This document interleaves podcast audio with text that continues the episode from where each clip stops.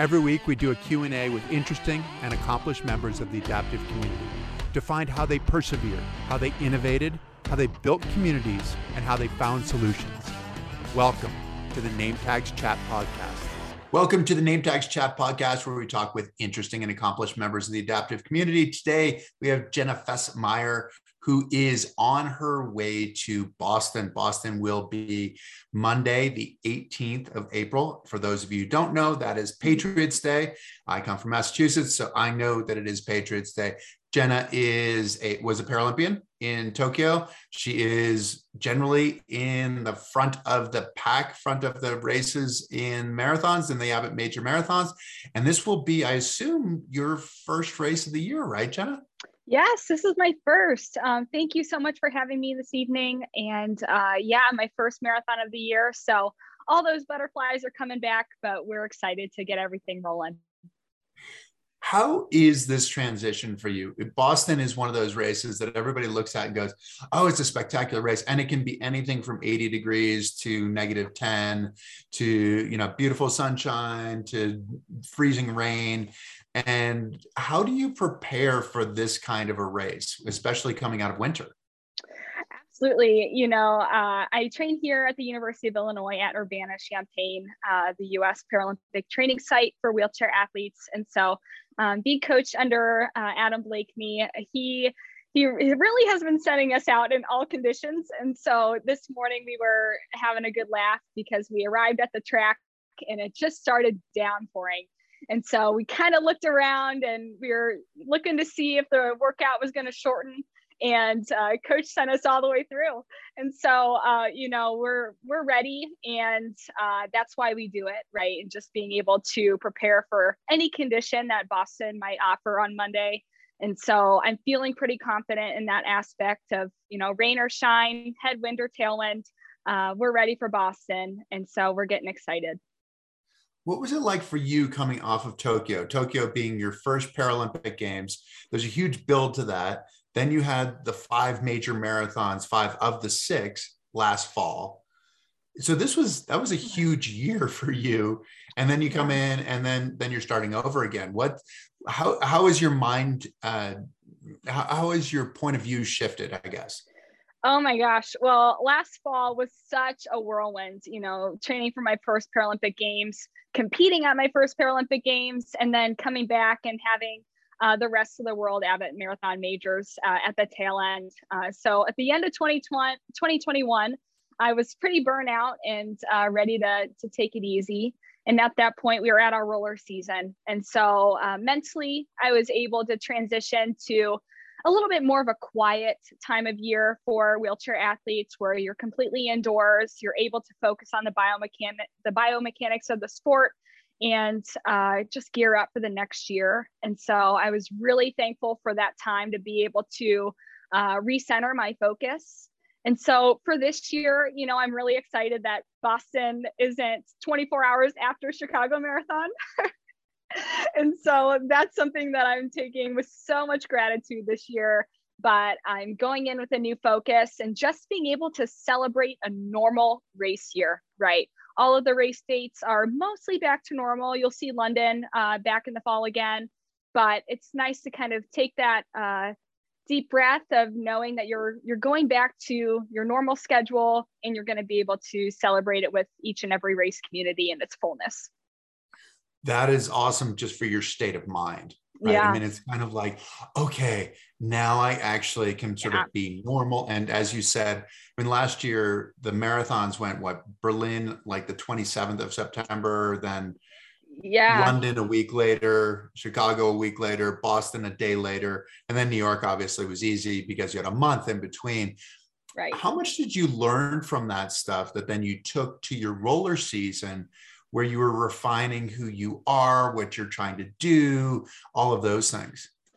Yeah, you know, I it was such a whirlwind. That's the best way that I can describe it. You know, I have never competed at such a high volume before, you know, and having the the Tokyo Paralympics, the, the biggest race of your life at the forefront of all of that was really, I, I kind of felt like a deer in the headlights of just, oh my gosh, it's happening. And you have to trust that you did the training at the front front part of 2021 and you have to trust uh, coach adam and and and know that you did everything that you could to prepare physically for the race. And so the hardest part was perhaps mentally of being able to all right we have you know five marathons this year and we're just going to take it one at a time. You can't look at the big picture. You kind of just have to focus on the process.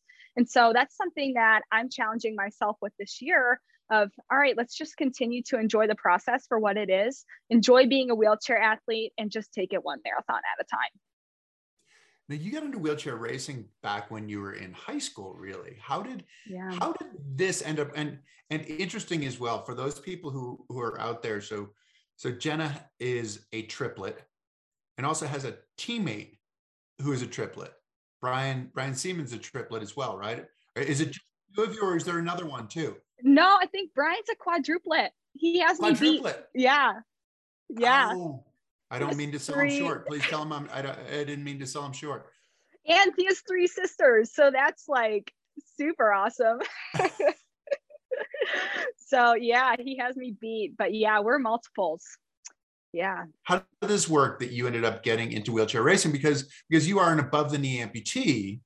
And Correct. so, and which is interesting in Boston because there's there's now a, a, a para class, a, a, a para athlete class, which are visually impaired and and as they call it in the IPC, limb deficiencies, right? Mm-hmm. So so people who are amputees, whether whether legs or arms or whatever it is, but you being an amputee are are a wheelchair racer. How did that end up working out? Yeah. So I was born with a congenital birth defect called proximal femoral focal deficiency.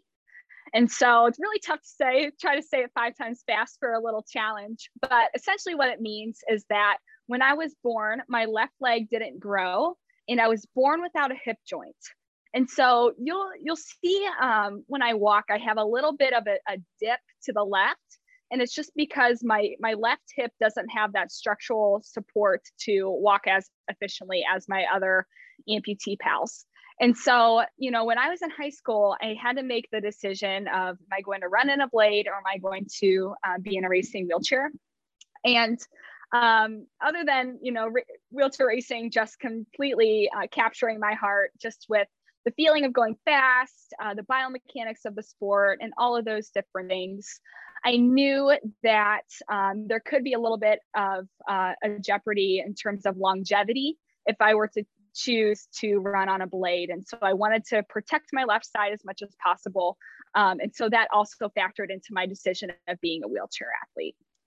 And, and, yeah. and the blade that you're talking about is uh, so, so it's a prosthetic and they call it a racing blade where it's, it's a carbon fiber, basically like a J looking kind of blade that that then replicates the running motion and you as an above the knee amputee would either have have a knee joint or or you might not have a knee joint. We actually talked to melissa stockwell not yeah. too long ago and she does not use a knee joint and does sort of a circular kind of thing. You would have also either been a sprinter if you had been running on a blade versus being more of a long distance. And in, in Tokyo, you did 1500, 5K, and the marathon. Are you more yeah. set up as a distance person, or is that just the way that you've adapted? Yeah, well, you know, um, just to back up for a minute, that is that is such a, a funny thing that you brought that up because you know, if I were to choose to uh, run with the blade, uh, the IPC currently only offers uh, two events for track and field for above the knee amputees, and so that's a 100 meter and the long jump versus wheelchair racing, where they offer really a plethora of events from the 100 meter up to the marathon. And so that is most definitely something that contributed to my decision for wheelchair racing. Um, but you know, to answer your question about long distance events, I started as a sprinter when I arrived to Illinois. I remember uh, you being at practice with us, and uh, you were uh, helping us on the track and uh, you know i try I, I decided to try a marathon. I kind of heard that adam's long distance uh, marathon training was you know would benefit all athletes. And so uh, i figured you know i want to get better and so i might as well give it a try. And uh, once i did my first marathon in 2016 it was the chicago marathon uh, I fell in love with the challenge. Uh, and this sport can be so humiliating uh, uh, and so humbling, I should say as well. Uh, and so I just I just wanted to continue to um, challenge myself and humble myself uh, within the sport. And so that's kind of how I started in marathons. Um, and here I am now. I think I've probably run over 50 marathons in my time. Have you really? And that's yeah. it's, it's it's is it good peer pressure? How does this work? When you're at the University of Illinois, you become a marathoner, right? Yeah, um, Adam's probably going to be listening to this, so I'm going to say it's good peer pressure. No, I, yeah, it is. It's uh, you know, it's it's what we do. Um, you know, science. The science continues to prove that um, the more time you spend in a racing wheelchair, the more time you get to refine the movement and ultimately uh, become better over time. And so I, I really had to challenge myself to put in the time over the past seven years here at Illinois and uh, ultimately, it paid off last year at the games, and we have a long way to go. Um, but it's just affording yourself the time on the road, uh, in the on the track, and within marathons as well, uh, to be able to refine the movement in the sport. And we're talking specifically about wheelchair racing, but you are a problem solver mm. as well, aren't you? I mean, you were you're a varsity golfer in high school. Yeah, yeah. You know, uh, I I, my temper wasn't uh, suitable for golf, I would say. a little I, too fiery. Yeah, you know, I had to learn some patience over time. Uh, but yeah, it was great. I was a varsity athlete all four years. Uh, I love the sport of golf. Uh, I still golf to this day, and so I do attribute maybe a little bit more of my uh, evened out, uh, fiery attitude to to golf just a little bit. I got a little bit better, not a lot. well, this you can get fiery in wheelchair racing, but sometimes that comes back to really haunt you. I mean, golf, you might you might end up with a couple more strokes than you had planned, but in this you could if you get really fired up you could go completely out of your out of your race plan mm-hmm. and end up really paying for it yeah you know this this sport really has taught me to focus on the process and just be mindful and just be mindful because you can't control what happened in the back half of the race, but you can control what has happened in, you know, in the next 13 miles or whatever it will be. And so um, just trying to keep an optimistic attitude within within those things. And it's a process and I'm still learning. Uh, still have a long way to go, but I think I'm heading in the right direction. You are a big picture kind of person though, aren't you? I mean, the, the idea of being mindful. What is what is sort of the bigger picture that you're trying to do? Obviously, wheelchair racing is part of your vehicle, but what's the message that you're trying to spread? Yeah, you know, and I think uh, Oiselle has helped me. My sponsor has helped me with a lot of this as well. Is just uh, creating a foundation for uh, education and advocacy within the sport.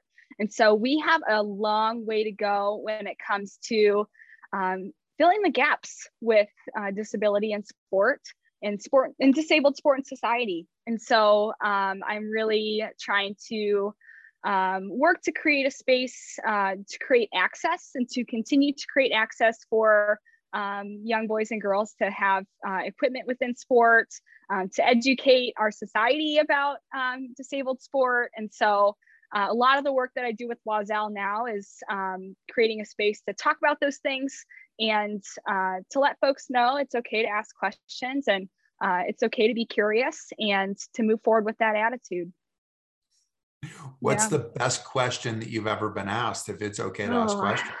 Oh man. Um, you know, I feel like I always receive the same types of questions. Um, very like I, there's like the what happened questions. Does it hurt when you walk questions? Um, how do you put your leg on? And so in my Instagram, my most recent Instagram post, um, I, I show um, my followers how to put on my prosthetic leg, and every prosthetic leg is different, but just some of those more foundational things. And so just creating a, a, a space to have a conversation and to let folks know that I'm ready to talk and uh, also ready to listen what's the question that they should ask?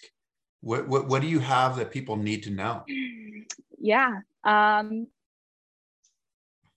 how can I help my community uh, create a space for disabled sport? And what is that what does that look like? I think that's a really good question.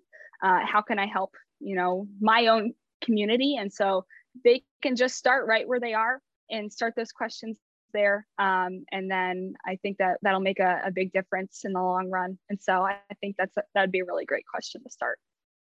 Which is an interesting question too, right? Because you're talking about this as a question for with regard to disabled sport with but but yeah. it's a question for all of us in so many different ways. How do i fit into my community? How can yeah. i support my community? How can i support those who might not necessarily have a voice in my community? Is that universal kind of message the thing that that resonates with people or how, how do you get them to see you for who you are and see themselves for who they are?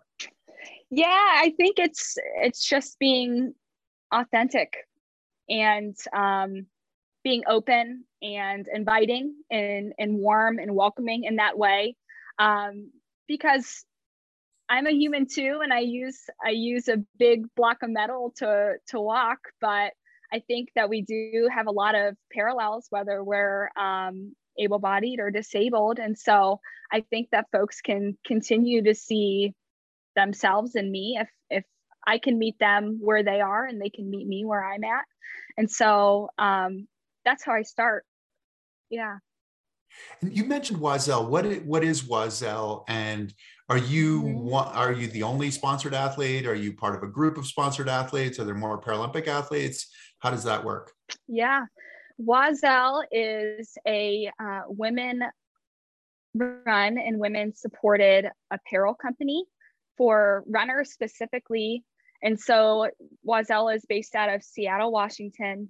And actually, we're celebrating our 15th birthday, uh, Oiselle. And so we're we're celebrating over this the course of this week. And so uh, Oiselle does a really great job with advocacy, um, with asking hard questions when it comes to women's running, and uh, I met Oiselle three years ago, and I'm in love with their mission. Right, I want to ask hard questions too, and and mine's within uh, disabled sport. And so uh, we met at Grandma's Marathon in 2019, and and found out that our vision is very similar. And so we've been running together ever since then. And so it's myself and then one other professional athlete and they have an athlete advisor team that supports us as well. And so we're able to have our professional career being an athlete, but also working on that advocacy, educating, um, all of those different things as well, because those things complement each other really well.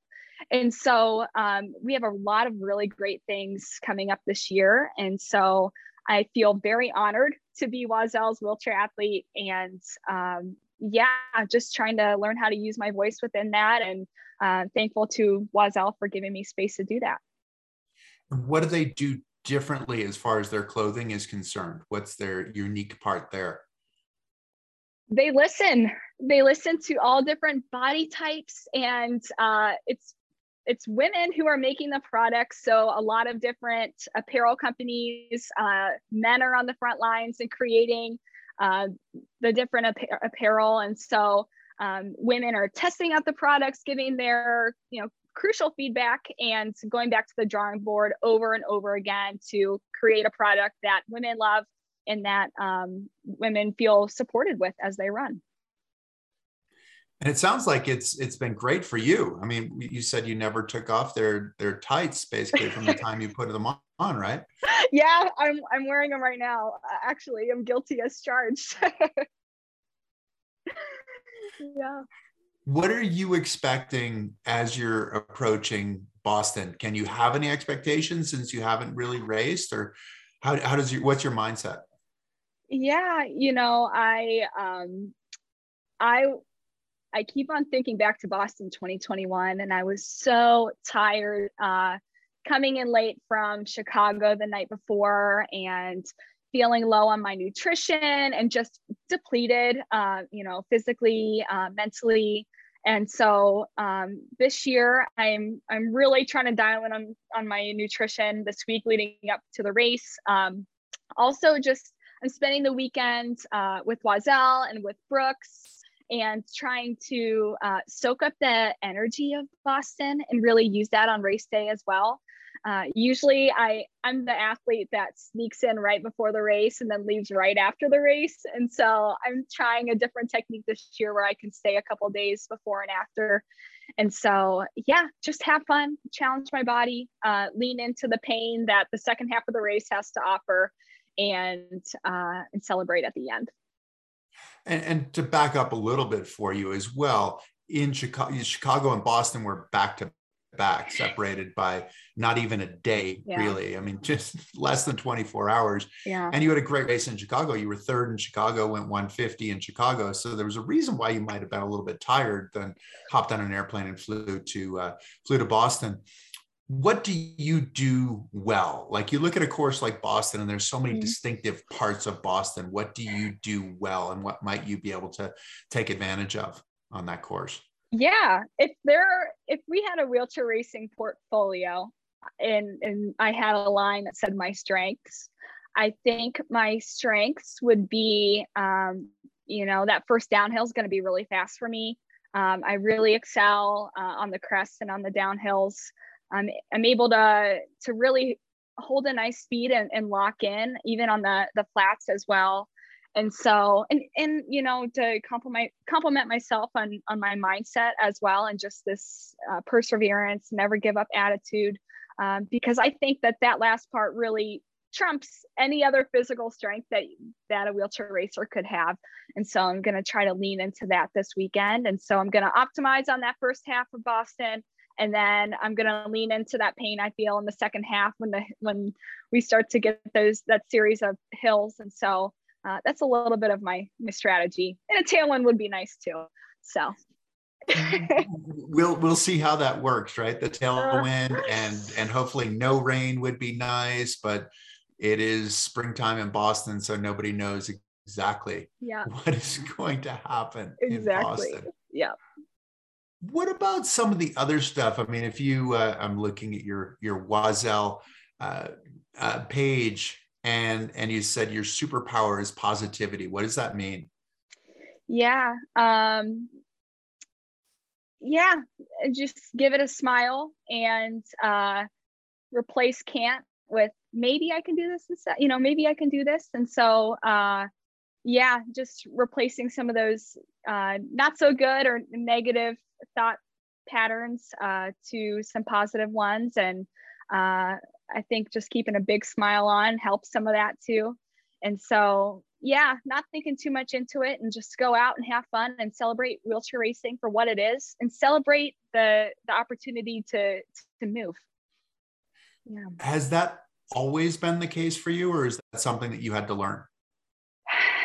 I think that's something I've always known, but I think as I've matured over time, it's been easier to implement for example, you know, coming as as a freshman to the University of Illinois, you're with the best wheelchair athletes in the world. Uh, and I don't want to name any names because I hate leaving out folks, um, but they're the best athletes in the world.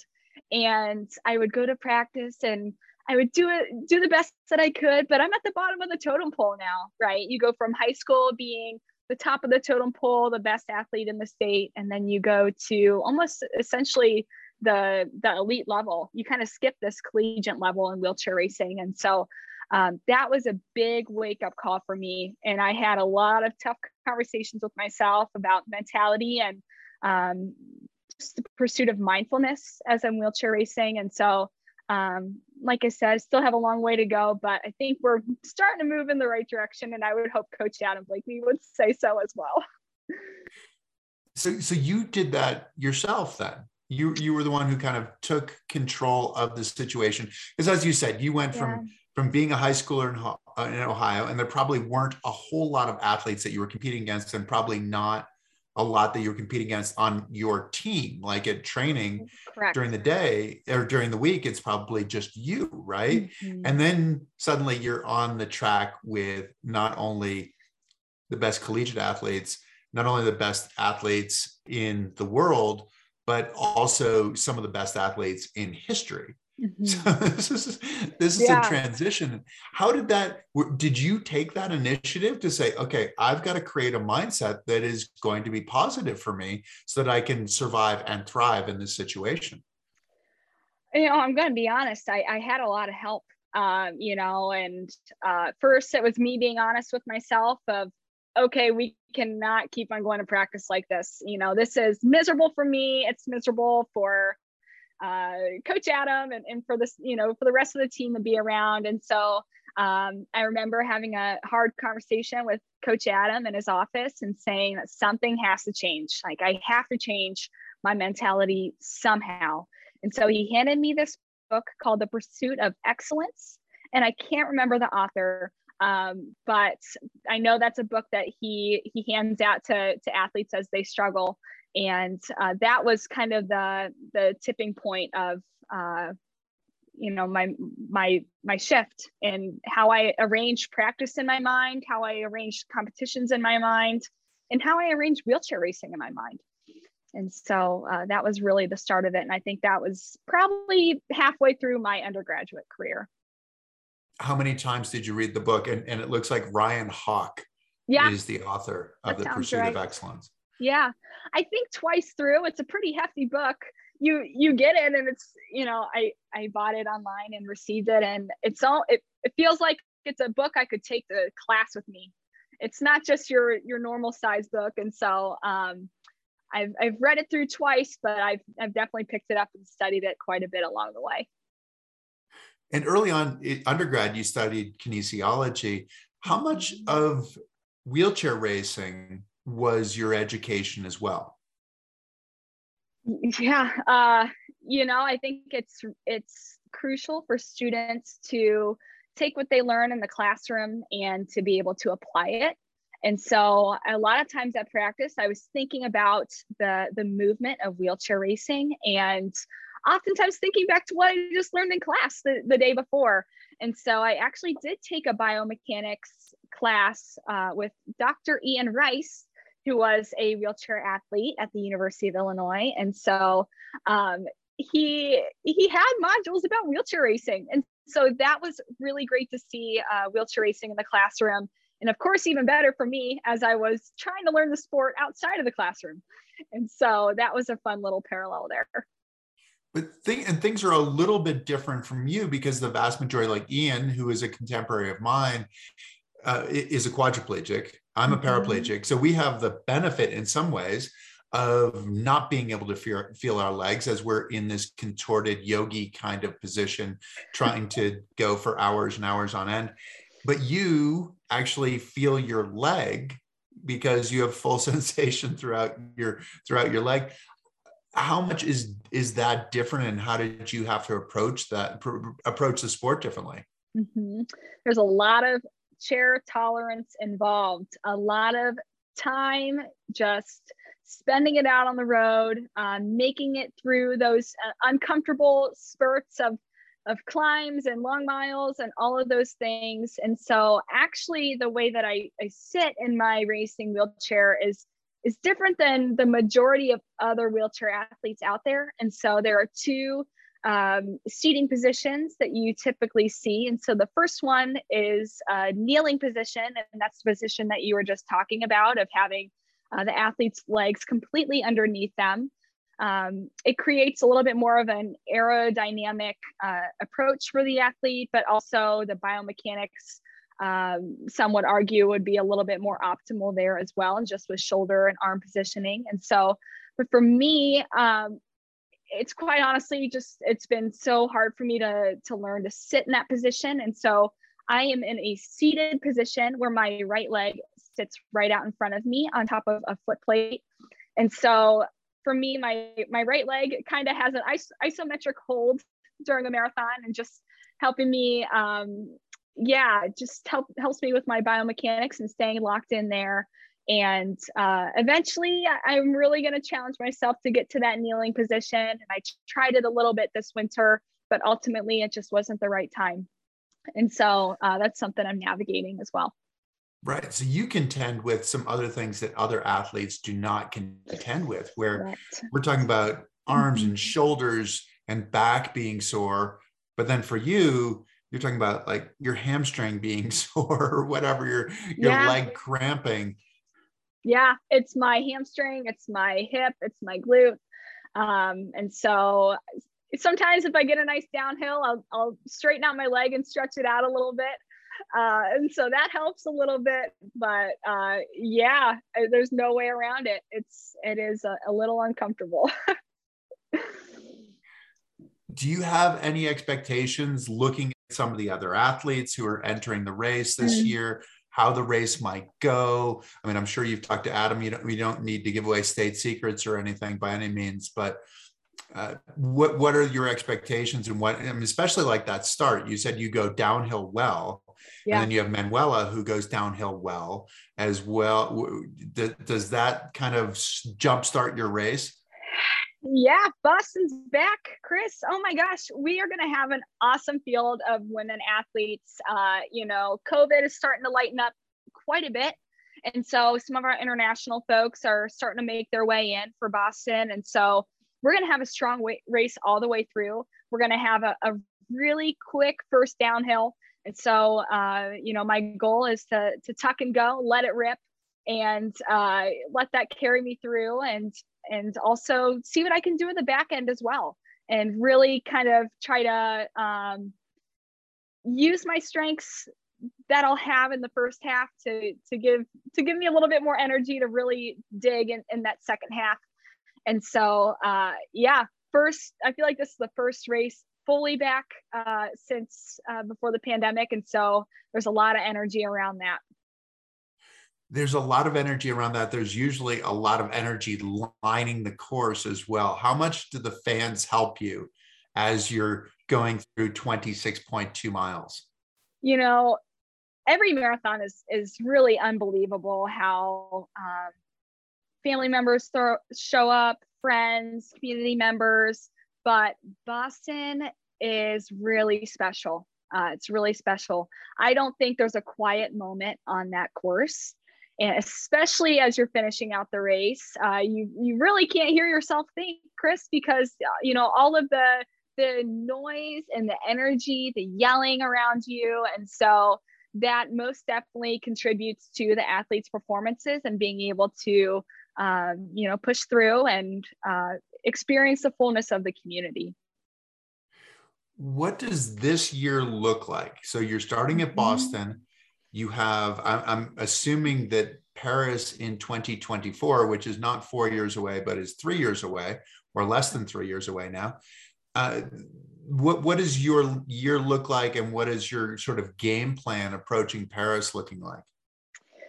Yeah, I'm back to a high volume of races this year. Uh, you know, I think Boston kicking us off. I think I'm at a race almost every weekend until the middle of July. And so some notable races are the Peachtree 10K uh, on 4th of July, uh, Grandma's Marathon at the end of June. Um, I'll be in, in New York City for the Women's Mini 10K at the beginning of June. And then, of course, the IPC Grand Prix Swiss series uh, at the end of May. Uh, so we have a full schedule of races. So I'm I'm really just trying to get back into the routine. And you know, this winter I experienced kind of a a little bit of a dip of just being tired from 2021. And so now that I've kind of taken this, I won't call it an off season because we didn't take any time off, but we took some time indoors. Uh, you know, taking some time indoors and being able to reshift my focus I'm really just so thrilled to be racing this year. And I'm just going to take it a, a, race at a time. And that's something you mentioned your races that's a little bit different for wheelchair athletes than it is for some of the runners, where you're going back and forth between being on the track, doing 10Ks, doing marathons. I mean, wide variety of different distances. Do you enjoy that kind of variety? I do. I do. Yeah. Uh, I love I love wheelchair racing right now. Uh, you know, I, I just purely love the the sport for for what it is and uh, how it makes me feel and and who it's it's creating me to be right you know I've, I've been using wheelchair racing as a way of developing my voice and all of the things that we talked about earlier and so i love the variety because it plays to some of the athletes different strengths but uh, it also kind of helps me round out as an athlete over time and so uh, some of those shorter distances are are are leaning to be maybe not my strength and so working on my sprints and hill climbs and all those different things, uh, all of that can be accomplished during a race and being able to tune into those different aspects. Do you, uh, looking on the radar too, is, is Paris on the radar? Are, are you are you looking and building toward that, or or is it not on the radar right now? I think that, you know, you asked me about my most frequently asked question. I think that is my most frequently asked question. So, um, taking it a year at a time. Uh, and you know, right now my my sights are set on Paris, and so uh, a little personal thing about me: I just accepted uh, admission into a doctoral program here at the University of Illinois, and so I will most certainly be around in training and so um, I don't think it's too, too far off to say that Paris will be uh, in my sights. Does that get to be more and more of a challenge the further you go academically to be able to balance the two? You know, I think that being an athlete and being a student complement each other very well. And so I told myself many years ago that if I wanted to be an athlete and continue to be an athlete, I needed to pair it with being a student and vice versa. I think that both of those things really do complement each other well. Um, I've seen great success in in both facets and and being able to enjoy both. And so it's no secret that pursuing a PhD is going to offer a whole new gauntlet of, of challenges, but I'm ready to take them head on and, and see uh, what happens with wheelchair racing along the way. That sounds awesome. I mean, it's a nice way to complement things. I'm sure, uh, you know, good balance that that you're doing something physical, then you're doing something mental, and not that not the racing isn't mental as well. But but sometimes maybe in the training you can turn your mind off a little bit and give yourself a little bit of a break from all of the heavy thinking you've been doing. Do you ever take any of your wheelchair racing competitors out on the golf course? Oh my gosh, that is a good question. I don't think I have. I don't really? think I have. Yeah. Oh my gosh. I know we've talked about it, I but I don't think we've actually uh, followed through with the execution. So maybe this summer, um, come mid July when our, our schedules slow down a bit, I would love to take them out on the golf course. Are you going to start them with like mini golf and then bring them to a real golf course, or how would that work? Yeah, I think we'd have to start with maybe a little bit of putt putt, and then uh, we can work our way up. yeah.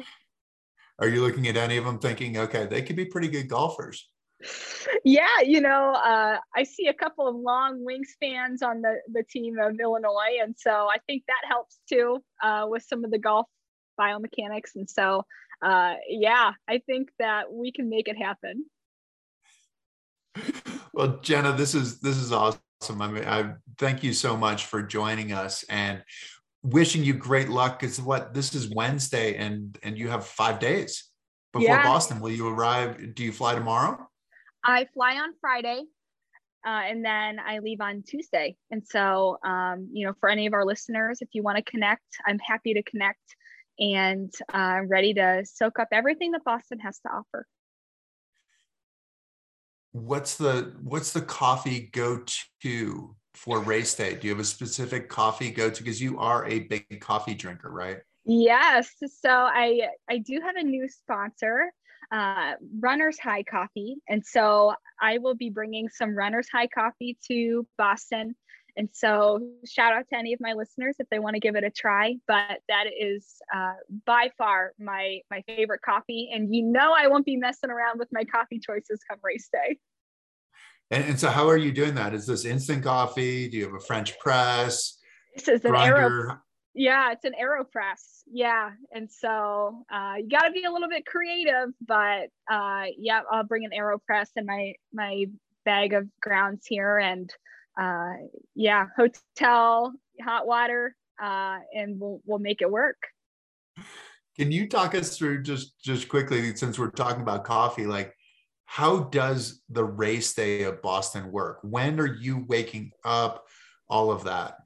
Yeah, I think Boston Marathon has a, a later start time of 8:30, I believe, if I if I read that correctly. Um, and so we'll get up quite early. Um, and so there is a little bit of travel time uh, getting to the race start because Boston is pretty much a point to point race. And so um, we'll probably wake up around four or so, I will imagine.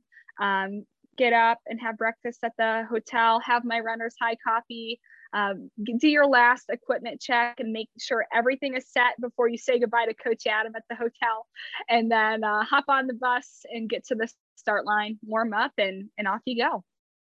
Exactly. I mean, you have to do basically your 26.2 in reverse from the hotel to the start out in Hopkinton, hang out at the at the school there, and then and then get get going and hope that yeah. it's nice weather and that it's not too cold hanging out at the start line yeah yeah no kidding. Uh yeah you know i think 2018 was a really cold and rainy year.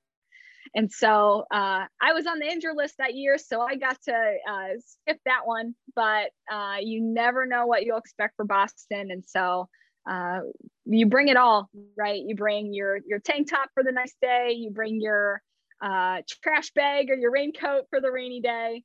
And uh, expect the unexpected the beauty though is regardless of what the weather's like the course will be lined and people will be cheering for you the whole way. Absolutely. Yeah you can expect that. Yes. Jenna thank you so much for for joining us but for what you're doing for the sport what you're doing for the community and and just having fun and and bringing a smile to what you do. Thank you for having me chris and letting me share my story. Um, thank you for everyone who's been listening. I'd love to connect with you and Boston Marathon, here we come.